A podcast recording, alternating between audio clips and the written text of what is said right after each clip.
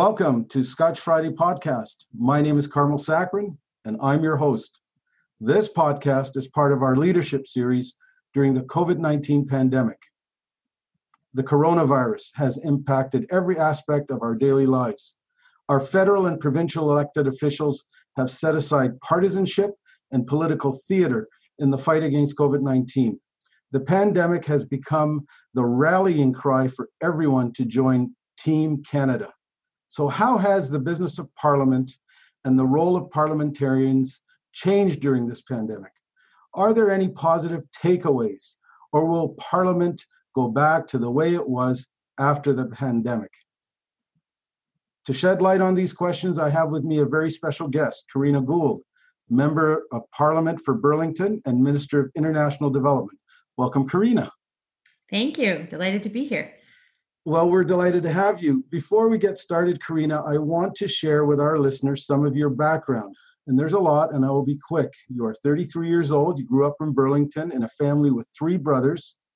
At 16, you participated in the Forum for Young Canadians, spending a week in Ottawa, learning about the federal government, which you credit as the impetus for your goal of having a career in Parliament.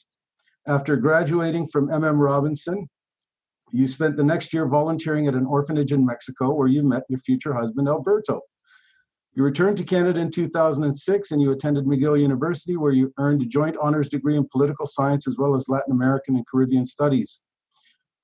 You wrote your honors thesis on the Canadian electoral system. You graduated first class honors with distinction in 2010. And during your time as an undergraduate, you served as president of the Arts Undergraduate Society and helped organize fundraising for humanitarian, humanitarian aid for Haiti in the aftermath of the 2010 earthquake. In 2010, you took a job with the Organization of American States in Washington, D.C. You subsequently completed a master's degree in international relations at Oxford University. And upon completing your graduate studies at Oxford, you decided to move back to Burlington. You took up a job working as a trade and investment specialist for the Mexican Trade Commission in Toronto where you held the position for less than a year before announcing your candidacy in 2015 election at the ripe age of 28. You were elected first in 2015 as MP for Burlington and, and then again re-elected in 2019. In 2000, in January 10th, 2017, you were named Minister of Democratic Institutions and President of the Queen's Privy Council for Canada. These appointments made you the youngest female cabinet minister in Canadian history. You're not afraid of controversy. In June 2018, you breastfed your child during question period in the House of Commons, which attracted wide media attention. My favorite is when you got a shout out from President Obama. What I do. Good. Yeah. There was great. more. I had to. I, I, like, to. I feel like I'm learning about myself. So that's good. Well, I'm sure you've heard it many times. Karina, I want to first ask you how you and your family are doing. Oh, thanks, Carmel. Well, uh, we're good. Um, you know, going on six weeks uh, in uh, uh social distancing and then you know staying home. So uh, we're we're kind of in the new normal, like everybody else. Um, we've uh, given up TV restrictions, I think, for my son because at some point you just got to let it go. Um, but other than that, we're we're doing good. We're okay. So thanks for asking. and how are you? How how are you spending your day? How do, how do you do you get enough sleep? Do I get enough sleep? Uh, I I think so. Um, I mean, I I'm incredibly busy right now um, between being uh, the member of parliament for Burlington, uh, the minister of international development, uh, mom and wife and daughter and sister, uh, and uh, still trying to be a friend sometimes as well. Uh, it's they're they're pretty busy days, but I think you know maybe this is part of the course for other people who's who are more used to working from home. But I pretty much wake up and I'm on the phone until I fall asleep at night um, and uh, either on the phone or zoom but uh, i'm spending a lot of time on the phone with uh, world leaders um, with uh, different uh, heads of different un agencies counterparts around the world uh, really trying to shape the global response to covid-19 and how are you managing working remotely Uh, well, I have uh, a wall of laptops uh, that kind of keep me connected, and uh, I have three different cell phones. Um, so, uh, between my ministerial and member of parliament and, and personal connections, uh, so I am, you know, very, very connected. Um, and you know, it's it's challenging because mo- both my um, MP team is working from home. I think they're doing an absolutely phenomenal job, um, you know, responding to constituents and making sure that we're supporting uh, the needs of people here in Burlington. And my ministerial team is working from home as well. So, um, you know, the coordination uh, is maybe a little bit more challenging just because we're not all in the same place. But uh, you know every morning i have a staff call with my constituency office to run through what the top issues are that we're hearing uh, what i need to follow up on with different ministers uh, to make sure that you know people in burlington are getting access to what they need and figuring out what the gaps are.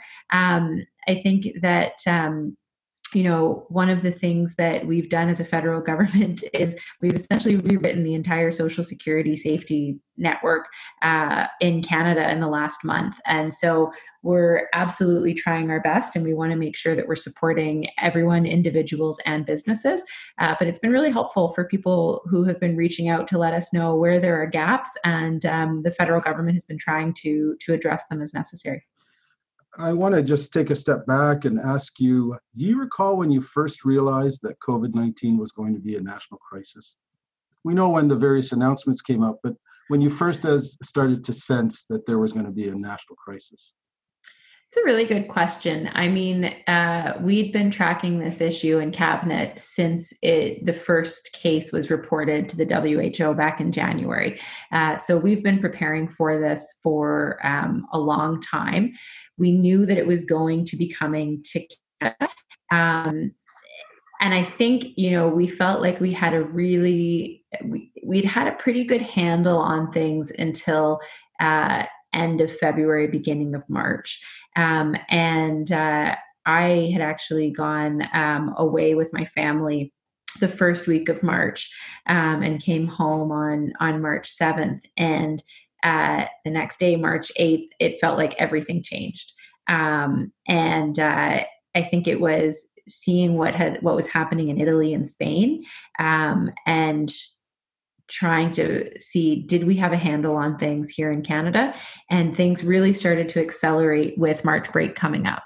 Um, and that's when I think, um, you know, as a country we were we were concerned about what it meant for people who were traveling and coming home and what that meant for containment um, measures but actually what we saw is it, it was happening even faster than that um, and uh, you know i think we put uh, the containment measures in place at the right time in Canada. I think we're we're we're seeing the fruits of that right now. And I mean, there's still unfortunately too many cases and um, people who who have lost their lives and and will, but we're not seeing the kind of um, you know just really awful scenarios that we saw in italy spain or are seeing now in france germany um, the uk and the united states. So i think canadians have been really responsible. Um, they've really followed the advice of public health um, and uh, we're we're seeing the results of that. So it's it's time to stay the course. But but yeah i i think it was that first week of or the the second week of march when when things just moved so quickly right? And that that things really began to sense that wow this is this isn't just something that's happening over there it's now happening here too and there are regular announcements by Prime Minister Justin Trudeau that we, we, we hear constantly. Even today, there was a, a further announcement, an adjustment and modification to the CERB measures, which I'm sure you'll mention. Um, and uh, can you comment uh, about this evolving CERB, and and it seems to be we're learning as we go. There's a lot that's happening, and and we're getting a lot of feedback. I guess. Can you comment? Am I am I correct to assume that you're getting a lot of feedback, you and other MPs, and and everybody is kind of working for the same cause, or am I mistaken about that? What's happening? Yeah, no. I mean, I think one of the things that has been um, you know really heartening uh, about this whole thing is that generally um, MPs are working across party lines. I mean, we we did see, unfortunately, some kind of partisanship over the weekend when it came to um, what would be possible in terms of in-person sittings and um, you know we ended up seeing that uh, the government and then uh, the bloc and the ndp voted together um, just because you know we have to maintain the health and safety not just of members of parliament but everybody who works in the house of commons which unfortunately the conservatives um, you know weren't weren't necessarily taking into consideration with um, with their demands um, but uh, overall, um, I think that this has been a really positive experience. Um, and, you know, whether it's MPs from different political parties or different levels of government, we've really seen a Team Canada approach uh, on, you know, overall with with our COVID response, and that has been really really important. Um, you know, uh, I think ministers have tried to make themselves as available uh, as they can uh, to MPs within their own party, but also across party lines. I know that you know I try to be uh, there for my critics as well to keep them informed of what's going on and to hear from them. Um, but you know, when it comes to the CERB, for example, um, you know that was already an iteration of of the initial programs that we had put in place, recognizing that we wanted to make it as simple and easy and as accessible as possible to Canadians um, to access income supports. And so the you know what was initially proposed were two different programs that was rolled into the CERB.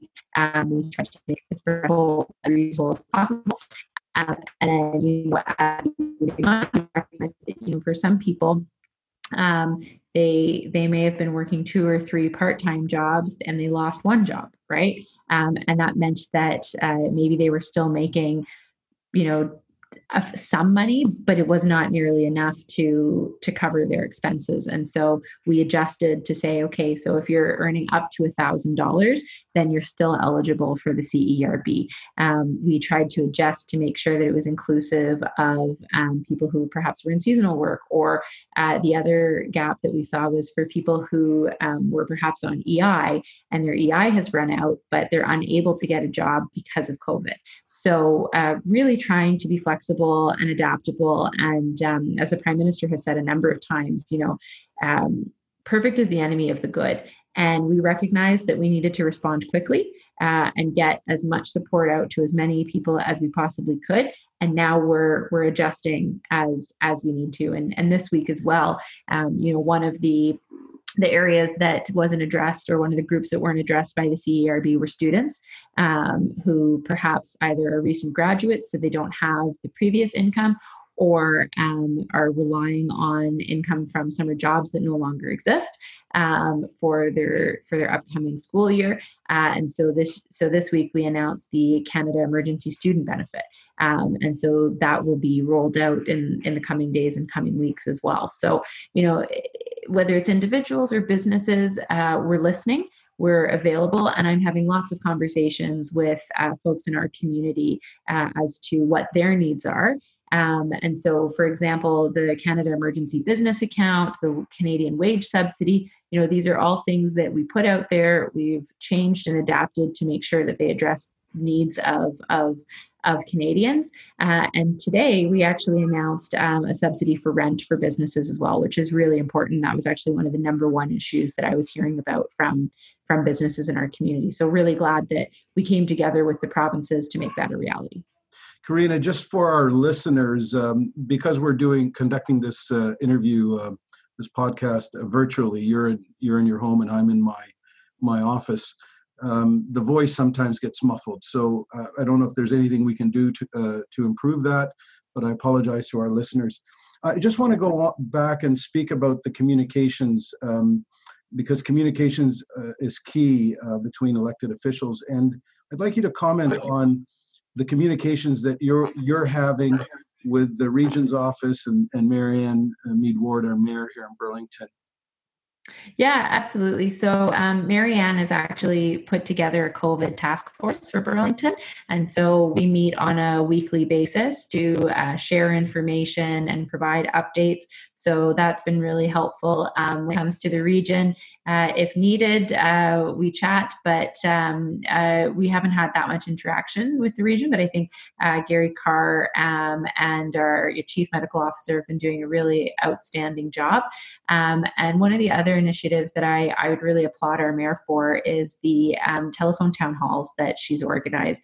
Um, I think really great community um, to call in, listen, and she's um, made sure that you know myself, uh, that Jane McKenna, our MPP, is there, that the hospital is there uh, to answer any questions that uh, people in Burlington have, and I think that's been um, one of the most effective um, forms of of communication. And uh, I'm also doing uh, Facebook Lives every Friday morning, um, so people can tune in. I've um, tried. I've, I've tried to uh, tune in, but yeah. I don't have Facebook. Oh well, you can actually. Well, I'm sorry, actually, but I get your I yeah. get your messages, and and I just don't have Facebook. Well, you can actually just watch the link. You don't have to have Facebook. See, I didn't know that. Yeah, so you. you. can actually just click the link and you can watch. You can't. I don't think you can participate, but you can watch. So. so, what is it that you try to get across in your weekly live Facebook sessions? So, I mean, first of all, I um, I try to give an update on what the most recent announcements were this week from the federal government, uh, or each week from the federal government, and then I go over the top uh, three to five questions that are sent to my office every week, recognizing that not everyone is going to email me personally, um, and uh, so share that information, and then um, you know just people where we're do- what we're doing and where we are um, in the curve and uh, you know reinforce that the the measures that we're taking are working um, and that we're doing the right things here in canada um, but also uh, answer any questions that uh, that come up from from the folks that are watching as well. So let's turn the clock forward uh, five ten years. What what is history going to say about how our politicians responded to this pandemic? And i don't mean you just i mean all all politicians in this team canada can you can you comment on what kind of grade are we going to get? Well, we're still in the early days, Carmel, of, of the pandemic. Um, but I think as of right now, I think that politicians um, I think I think we're going to do fairly well in the sense that uh, we're all working together, um, whether it's at the municipal, the provincial, or the federal level. We've really seen uh, people put partisanship aside, put differences aside, and work together for the good of Canadians. Um, you know, as I said, we're still early days um, in in the pandemic, and and hopefully, uh, you know, we'll we'll be coming through this soon uh, as right now, um, I've I've just been so incredibly heartened to see the collaboration, the good work, and the Team Canada approach that everyone is taking. Uh, the calls that your office is receiving from constituents, can you give us a flavor for what kind of um, concerns, worries, requests you're getting from constituents? Yeah, I mean, it, it changes, uh, on, I'd say, on a weekly basis, depending on uh, what's going on. But definitely the, the top two issues are surrounding uh, access and eligibility to serve to the CERB. Um, and uh, the other one is with regards to uh, business supports. Um, so those those are the, the two biggest areas that that we get calls on. I think um, with regards to the CERB, mostly it's people just trying to ask how uh, they apply. So either online or the phone. And so it's kind of helping navigate how to do that. And um, then with uh, business, uh, you know, for the first couple of weeks, it was sharing what the issues are um, where they need support. And more recently, it's turned more to uh, just guiding them to how they can apply for the supports uh, that they that they need and they require. But those those are the main ones. Um, and then, um, you know, we also try to, well, we hear a lot from seniors who are looking, looking for help at deliveries. And so we connect them with uh, local organizations that are providing those services. So the United Way and Halton Food for Life um, are, are doing a lot of that, as well as the Burlington Food Bank. Now, I know you're very involved in the community and various charitable causes. Um, can you just tell me um, what your feedback is from the needs of local charities? Uh, well, they're great right now. The needs are are, are very great. Um, I would say that you know if you can, please consider donating to uh, Halton Women's Place. Um, you know we're we're we are seeing an increase um, in domestic violence across the country, and our community is no exception to that. Um, and so they do need all the support that they can get right now. Um, you know the the food banks uh, continue to need support, so please consider making a donation to them. The other areas that are, are really important are uh, mental health supports. So the Reach Out Center for Kids, the Kids Help Phone, um, the mental health doctors here in Halton. Um, there's a there's a new federal website called um, uh, welltogether.ca, I think, um, and uh, so there's a, a, portal, free portal to access mental health supports. Um, but I would say that you know um, if you have the resources, please consider making a donation to your favorite local charity um, because there, you know, people maybe aren't necessarily thinking about giving right now, but it's actually a really important time, and we want to make sure that our charities can get through this and can continue to uh, serve uh, the, you know, the the vulnerable and the needy populations that we have here.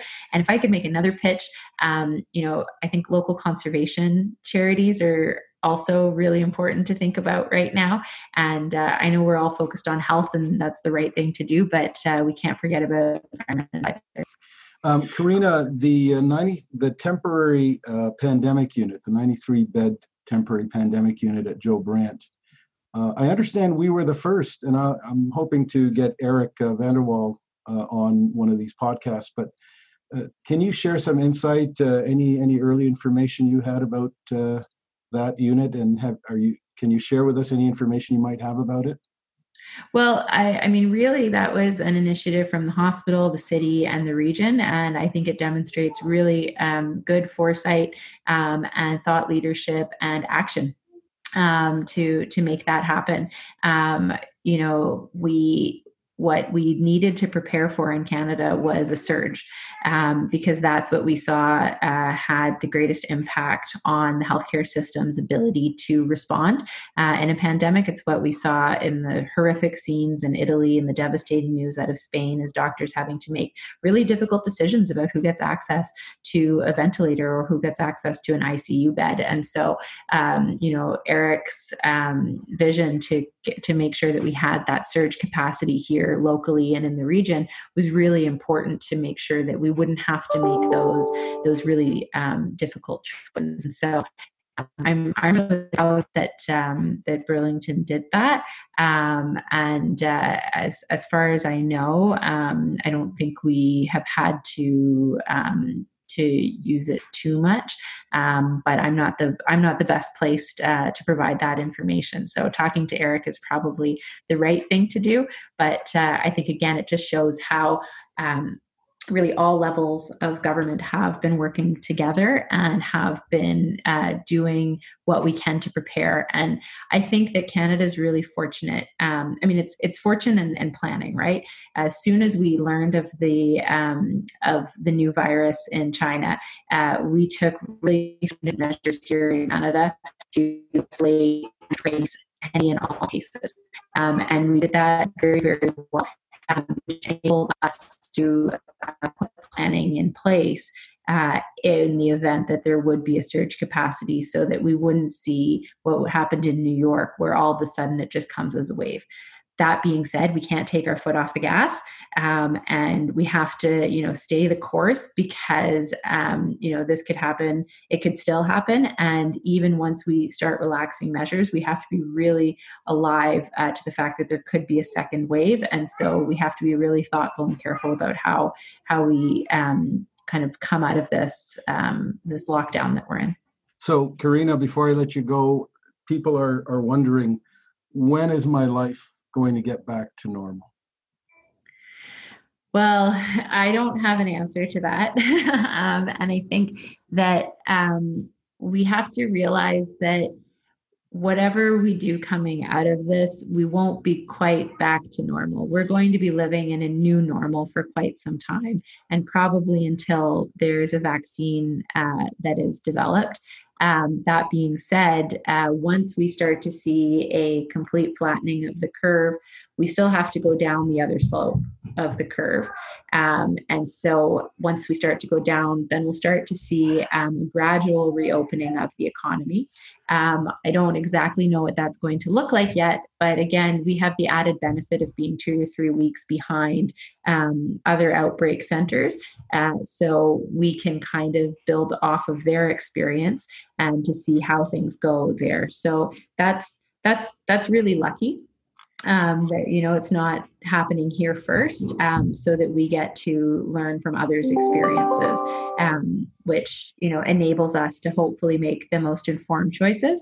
Um, and uh, it, it will be a gradual reopening um, but uh, that that's we're not we're not quite there yet. So after the pandemic how do you see the business of parliament? Uh, do you see it going back to its old ways or have there been some positive takeaways when it comes to getting things done? Uh, well, I guess we're going to have to wait and see. So, starting on Tuesday, we're going to start with some virtual parliaments. Um, so, I guess that will be a window into seeing how how things operate or uh, don't. I guess moving forward, but um, I'm I'm always optimistic. I'm always hopeful. Um, but uh, I think maybe having a virtual parliament will be interesting because you won't have the um, the ambiance of um, you know that kind of riles people up. So maybe uh, we'll get some more uh, respectful debate and conversations in that context. Uh, I'm I'm hopeful for that, uh, but it will be this is this will be historic. It's the first time that we will have a, a virtual parliament uh, in in Canada. Um, and so we'll just kind of have to see how it goes, take it one day at a time, and and see what uh, what positive lessons we can take from this as we go back to uh, Parliament sitting in Ottawa. Well, I can't end this without calling you Minister Gould. I know no. we know each other personally, but I want to thank you, Minister, for your your precious time, for being front and center, for being uh, um, a pleasant face who's always giving us inspiration and positivity and informing us and, and letting us feel that there's good leadership taking care of us and looking out for us. So thank you, Minister Gould, for everything you're doing to your colleagues on all sides of the, the aisle and of every political spectrum and every level of government. Thank you so much. We appreciate and um, we we are so happy that there is a Team Canada looking out for Canadians. Thank you so much, Minister. Oh, thanks, Carmel. It's such a pleasure. Thank you. And to our listeners, please remember to have your say and go to our comment section on the podcast website. Thank you for listening and goodbye.